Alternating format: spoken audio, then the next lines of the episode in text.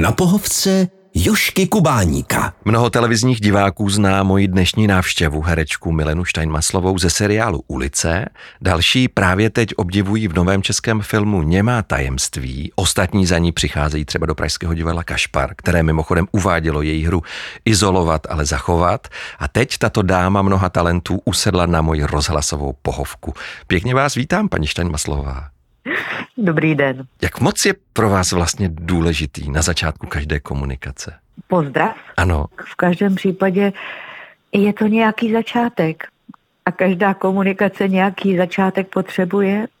Někdy mě napadne, že říkáme dobrý den a už to vnímáme jenom jako zvuk. Mhm ale že někde to muselo mít začátek v tom, že někdo opravdu někomu popřál, aby ten den byl dobrý, stejně jako dobré ráno, dobrý večer, že to někde mělo ještě naplněný tím opravdovým přáním. A tak je docela hezké, když se nám někdy podaří, že opravdu tomu druhému člověku popřejeme, aby ten den byl dobrý, ale většinou už to řekneme takhle, že už neřekneme jenom dobrý den, nebo řekneme dobrý den a ať je opravdu dobrý. Hmm. Jo, že máme už zapotřebí to ještě formálně jako potvrdit, že ta náplň, že tam to přání opravdu je. Vy jste v jednom rozhovoru řekla, když zdravíte bez zájmu, tak pozdrav zahodíte. A pak potřebujete spoustu času na to, abyste získali zájem toho druhého zpátky. Mm-hmm. Čeho si vlastně mm-hmm. u mhm. pozdravu všímáte? Je to barva hlasu, oční kontakt nebo něco úplně jiného? Je to pocit, že ten druhý člověk s vámi opravdu vědomě je. Mm-hmm. A tam více-méně patří to, o čem jste hovořil okamžiku, kdy pozdravíte někoho a minete ho očima, už jste rovnou v otočce k někomu jinému, tak ho smáznete. Mm-hmm. Vemete mu tu mikrosekundu jeho života, kdy pro vás něco znamenal. Když si vezmete některé opravdu takové ty vycvičené, slavné osobnosti, úžasná v tomhle byla Lady Di, protože ona na ní, když vidíte ty záběry s ní, tak vidíte, že ona opravdu v tom okamžiku, kdy někomu podává ruku, tak i když je to člověk v davu, tak její oči jdou směrem k tomu člověku. A aspoň já mám ten pocit, berte to prosím všechno jako můj názor, není to ničím jiným vyfutrovaný než mým pozorováním a mým vnímání lidí. Nám dělá trochu problémy slušnost, obyčejná, hmm. obyčejná lidská slušnost. Což pro mě znamená, že i když toho člověka nemusíme mít rádi, i když s ním třeba nepůjdeme na kávu, tak respektujeme jeho existenci, že zabírá místo, které je prostě jeho. Mhm. A že je na tomto světě stejně jako my a že si zaslouží obyčejnou slušnost. Mhm. A s tím, myslím, má česká společnost velký problém. My se tady v rozhlasu nemůžeme sami sobě dívat do očí. Jaký mm-hmm. máte vlastně vztah k rozhlasu? Poslouchala jste jako malá rozhlas, třeba pohádky před spaním, Hajaju? To víte, že ano, na ano. Hajaju si úplně nevzpomínám, mm-hmm. ale měli jsme v rodině moc rádi ty nedělní pohádky. My jsme měli v kuchyni takové kanapé, to byla vlastně docela dobrá věc, že v kuchyni bývalo kanape. Jednak tatínkové mohli ležet, když maminky vařily a mohla probíhat nějaká konverzace. A jednak, když tatínkové leželi, tak my dcery jsme jim leželi každá na jednom rameni a mohli jsme poslouchat pohádku. Ano, na to si pamatuju a vím, že to bylo vždycky moc hezké, že, že jsem to měla ráda, ty nedělní pohádky. A jinak samozřejmě tak rozhlas jsou období, kdy jsem na něj měla méně času. Mhm. Teď je zase období, kdy se k němu hodně, opravdu hodně vracím a to, ať už to je spravodajská část, nebo hry, nebo prostě vzdělávací pořady. Člověk se tam přeci jenom docela hodně dozví a může se pak dál poptávat, aby nebyl jenom tak po povrchu, když ho něco opravdu zaujme. Mhm. Mám moc ráda poslouchání mhm. rádia. Moc. Já vím, že vaší první návštěvou Velkého divadla bylo představení inscenace August, August, August. Mm-hmm, to byla ta inscenace v divadle na Vinohradek v režii pana Jaroslava mm-hmm. Dudka, kde hrál titulní roli právě pan Brodský, který vyprávěl tak krásně pohádky. Úžasný. Aha, aha. S Jiřinkou Jiráskovou, teda s paní Jiřinkou Jiráskovou. Já jí říkám Jiřinka Jirásková, ne, že bychom si byli tak blízko, ale že jí, že jí mám tak ráda. Hmm. Oni byli opravdu úžasní, protože oni nebyli třeba ti opravdoví klauni, ale dokázali o tom opravdovském klaunství podat nesmírně dojímavou zprávu. Hmm. Já nemám úplně ráda klauny. Já jsem se jich jako dítě bála. A měla jsem takový nepříjemný pocit, že se nechávají ponižovat. Mě to úplně nerozesmávalo to, že byli za takový jako hlupáky a tak.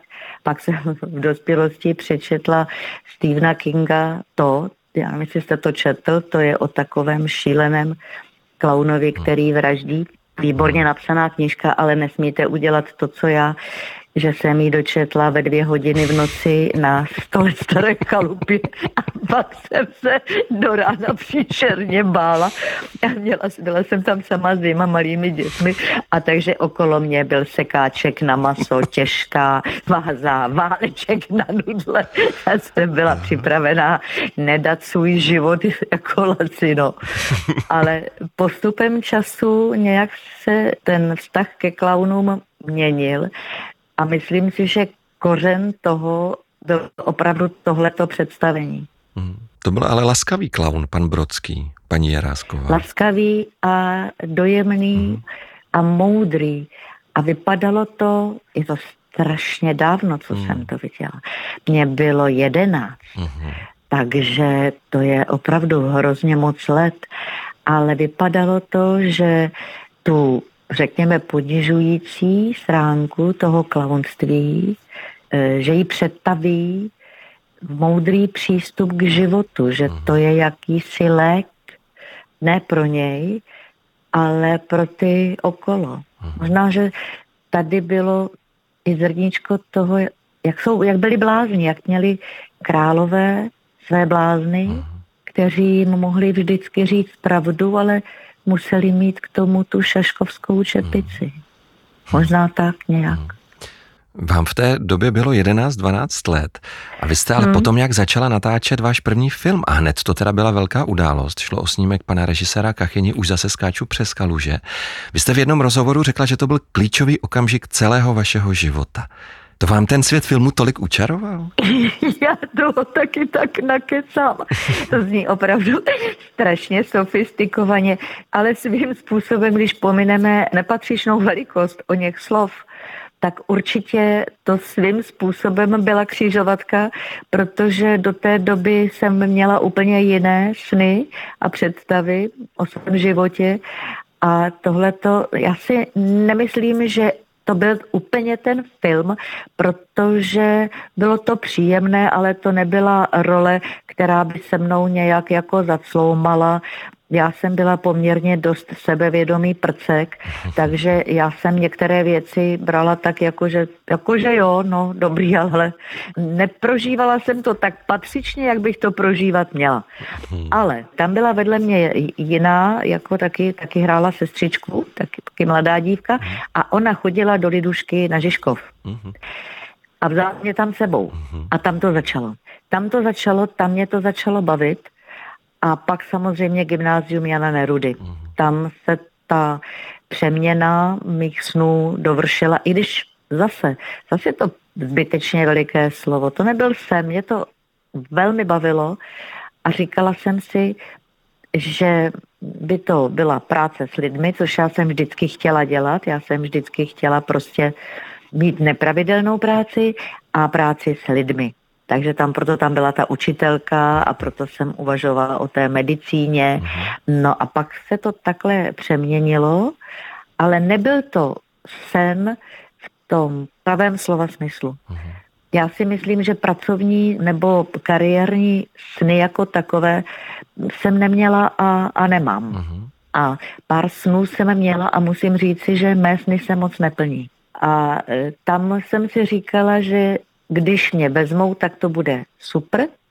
A když mě nevezmou, no tak to není tragédie, není to ztráta snu nebo ohrožení snu.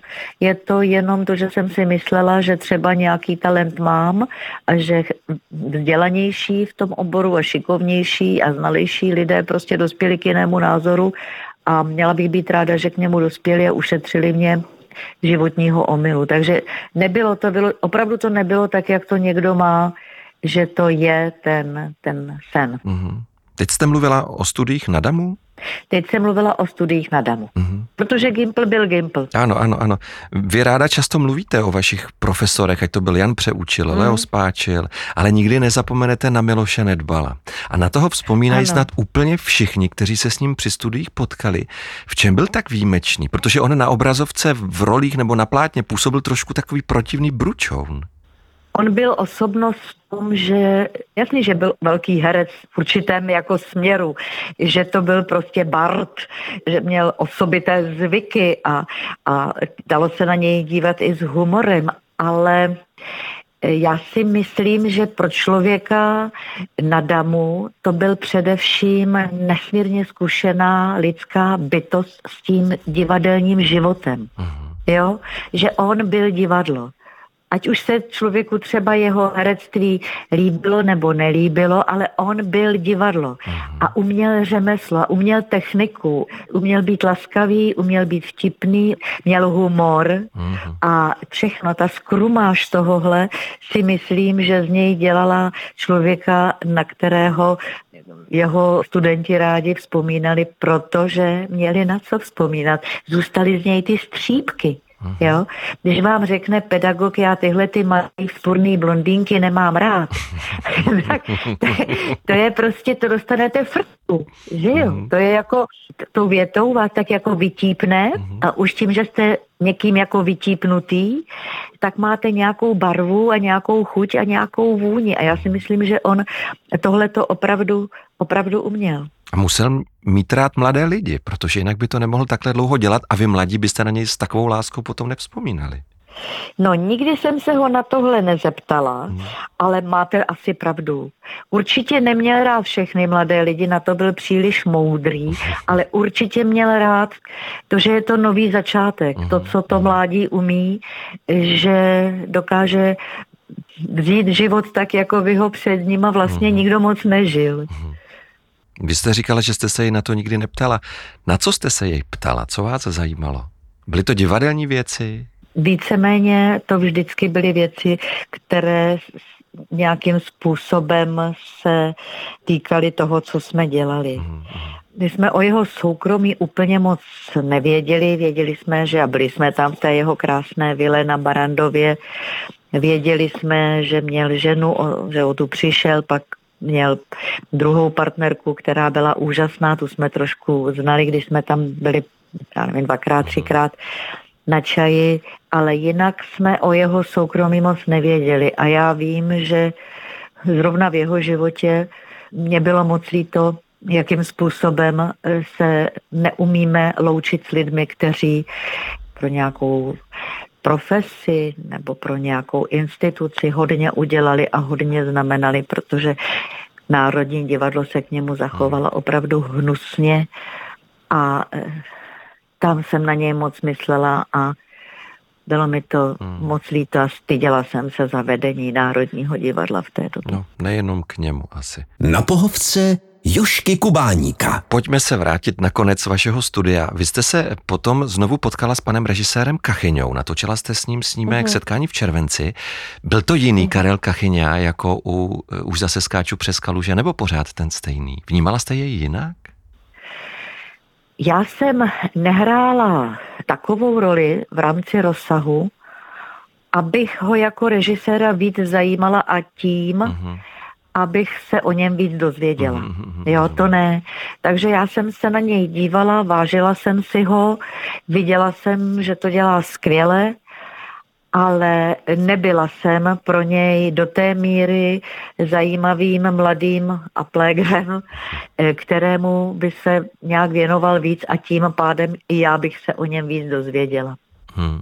Ale štěstí na režiséry, na osobnosti, to jste teda měla Potkala jste se při práci s Václavem Bodlíčkem. Já připomenu jenom film Jak utopit doktora Mráčka, Dívka na koštěti. Pracovala jste s panem režisérem Dudkem. Já jsem nedávno objevil nepříliš reprízovaný televizní film Zločin na poště. No jo, ale tam mě hned zabili.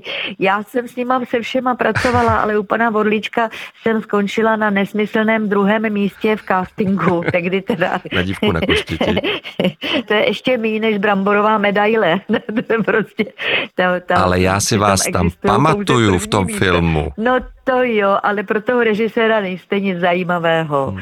Jo, kdybych jako byla o ten stupínek výš, no tak jsme se možná potkali a možná by se mu zalíbilo v mém herectví a možná jsme se potkali ještě jednou. Hmm.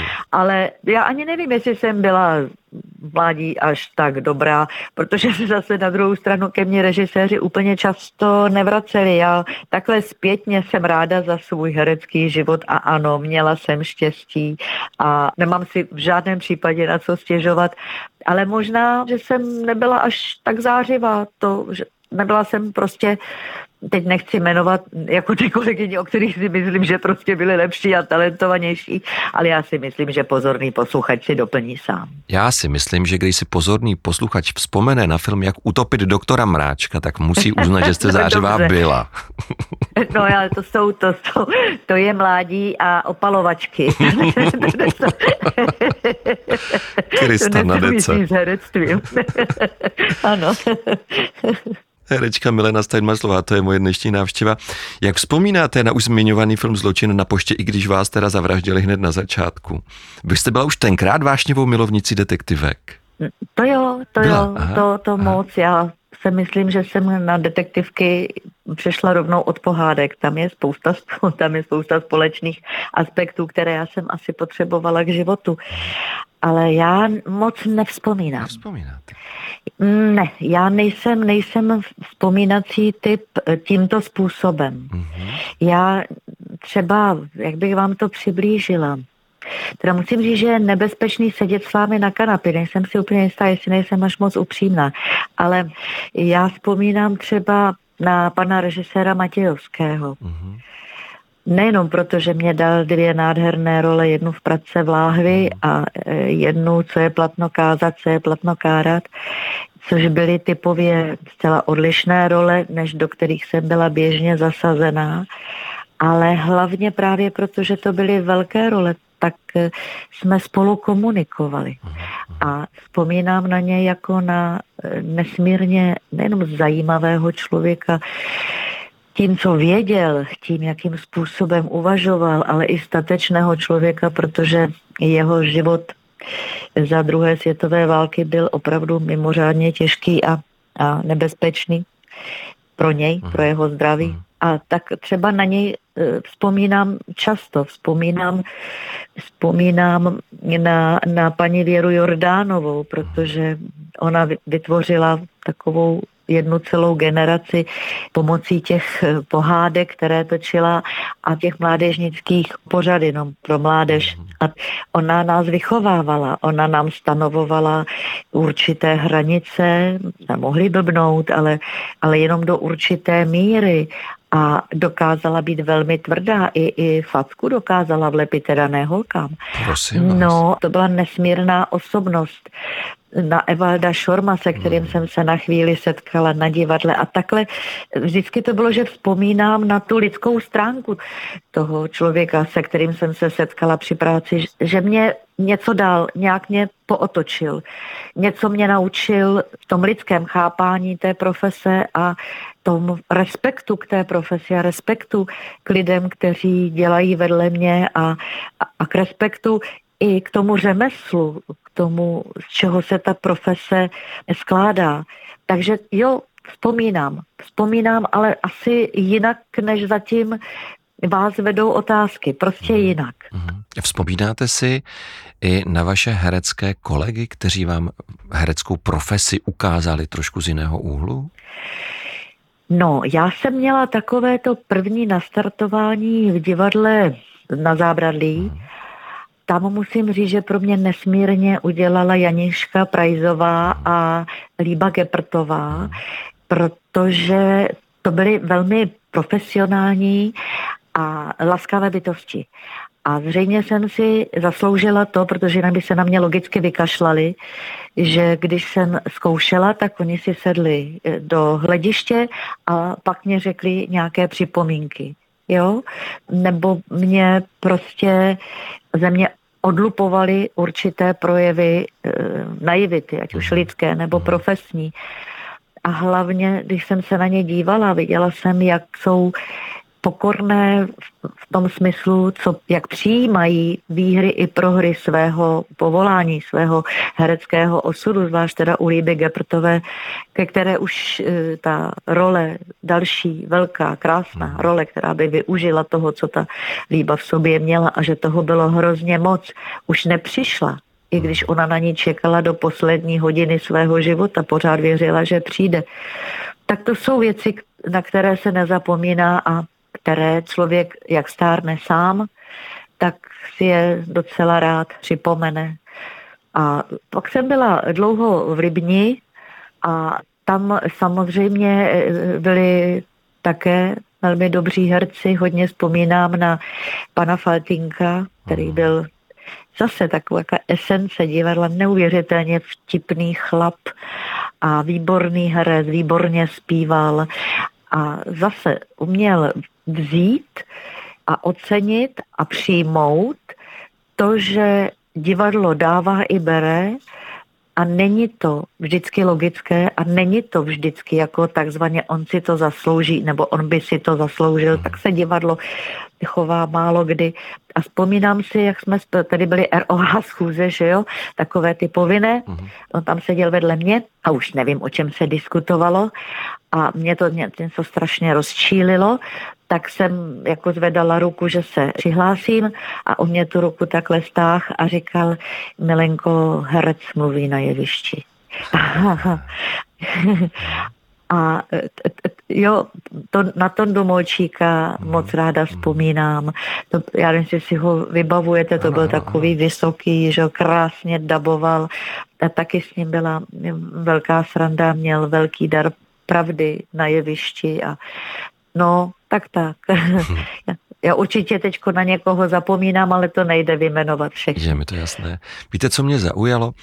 Když jste říkala, že jste jako mladá naslouchala starším kolegyním, třeba paní Gepertové, která mhm. se učila nebo vás učila přijímat herecké výhry i prohry. Jak moc těžké je přijímat herecké prohry? Ani jedno není lehké.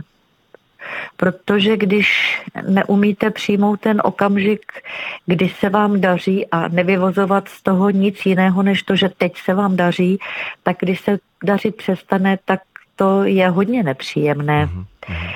A přijmout, protože to někdy trvá docela dlouhou dobu a vy nejste ani o nic horší, ani o nic ošklivější, jenom prostě teď není to šťastné období a ty role nepřichází, tak nestratit ten základní nějaký motor, když já se řeknu víru v sebe, to je zase moc velké slovo, to hmm. už jsem s tím opatrná, ale když to něco mezi tím a nebrat to osobně. Hmm. Jo, že víte, že taková doba hmm. může přijít a že je lepší prožít ji prostě rozhodně navenek s, úspěch, s úsměvem a pokud je něco méně úsměvné, tak je to otázka soukromí. Mm-hmm. A je těžké přijímat i herecké výhry? Jo, abyste se nepřeskočil, mm-hmm. abyste to nepřecenil. Mm-hmm. Protože někdy uděláte něco opravdu moc dobře a nic z toho nevyplyne. Uh-huh. Tak mít radost z toho, že, se, že jste fakt třeba dva roky hrál skvělé představení a byl jste tam zatraceně dobrý a je derniéra a je konec. Uh-huh. To, to není úplně, že jo, pár fotek, hm, pár článků, pár vzpomínek. A tak to je, to není nic, na čím by měl člověk lámat hůl. Mně nedá, abych nevzpomněl eh, snímek v Erbulvice o svaté Zdislavě z Lemberka. Mm. Vy o něm říkáte, mm. že to byl dar. Kolik takových darů člověk v životě dostane? Jak kdo? Hmm. A ty vaše byly jaké? A ty moje byly, eh, tak já to asi vezmu teda od teď. Rozhodně to je ten poslední film. Hmm, k tomu se prostě dostaneme. No, pak to byla ta třídílná inscenace vlastně těsně před tímto podezření. To je taky tak jako krásný úkol. No, rozhodně to byla Zdislava, byl to ranč u Zelené sedmi. Uh-huh protože to byla jednak moc krásná práce a jednak, jak se to hraje pořád dokola, tak e, jsou další a další generace, které mě znají jako paní Kudrnovou, i když e, ten slogan paní Štajmaslová vy se vůbec nemění, to je naprostý nesmysl. To byl taky. No a e, potom ten start, který byl za to táče ta, ta bohunka, ano, ano. muž na radnici tohle byla komunální politika, tam, tam toho stranického bylo opravdu strašně málo hmm. a příběh Bohunky byla neředěná červená knihovna, ano. ale v té době v podstatě, když bych řekla, že něco tenhle ten divácký národ naučilo znát to mé naprosto nenaučitelné jméno, tak to bylo samozřejmě těch, myslím, že to mělo nějak 21 dílů, těch 21 večerů, kdy v té televizi byl jenom jeden jediný seriál, že jo? Mhm, Nebylo jich 8, mhm, 10, mhm. jako dneska. Takže to je trošičku dar, trošičku danajský dar, ale bylo by ode mě hloupé to neříci, že to bylo poměrně, no... Tak ve své, bylo to ve své prváku, době. No, Byl, byl to prvák, takže to No, ale... A Pracka v láhvi asi taky. A, no, Pracka v láhvi i co je platno kárat a co je platno kázat a to musel být opravdu, oni to moc nedávají, protože v zápětí udělali, což je, to bylo takový zvláštní remake Česká televize, kde tu figuru, co jsem hrála já, hrála Dáša Veškrnová. Aha, aha. Takže to fakt byl dobrý příběh. Teď to se tím prokázalo. Ta Pracka v láhvi byla taky, taky úžasná. A pohádky, mm-hmm. jo, jako některý dary byly veliké, těma jsme začali a pak spousta malých dárků. Ale ten velký dárek jsou nemá tajemství? Je ten poslední? Ano, to je velký dar. Ona je to vlastně také detektivka. Můžete prozradit, o čem je, aniž byste prozrazovala víc, než je nutné? No, je to, je to složité. Samozřejmě jde tam o zabití nebo o vraždu. Jde o to, eh, kdo ji spáchal, nebo jestli vůbec někdo spáchal.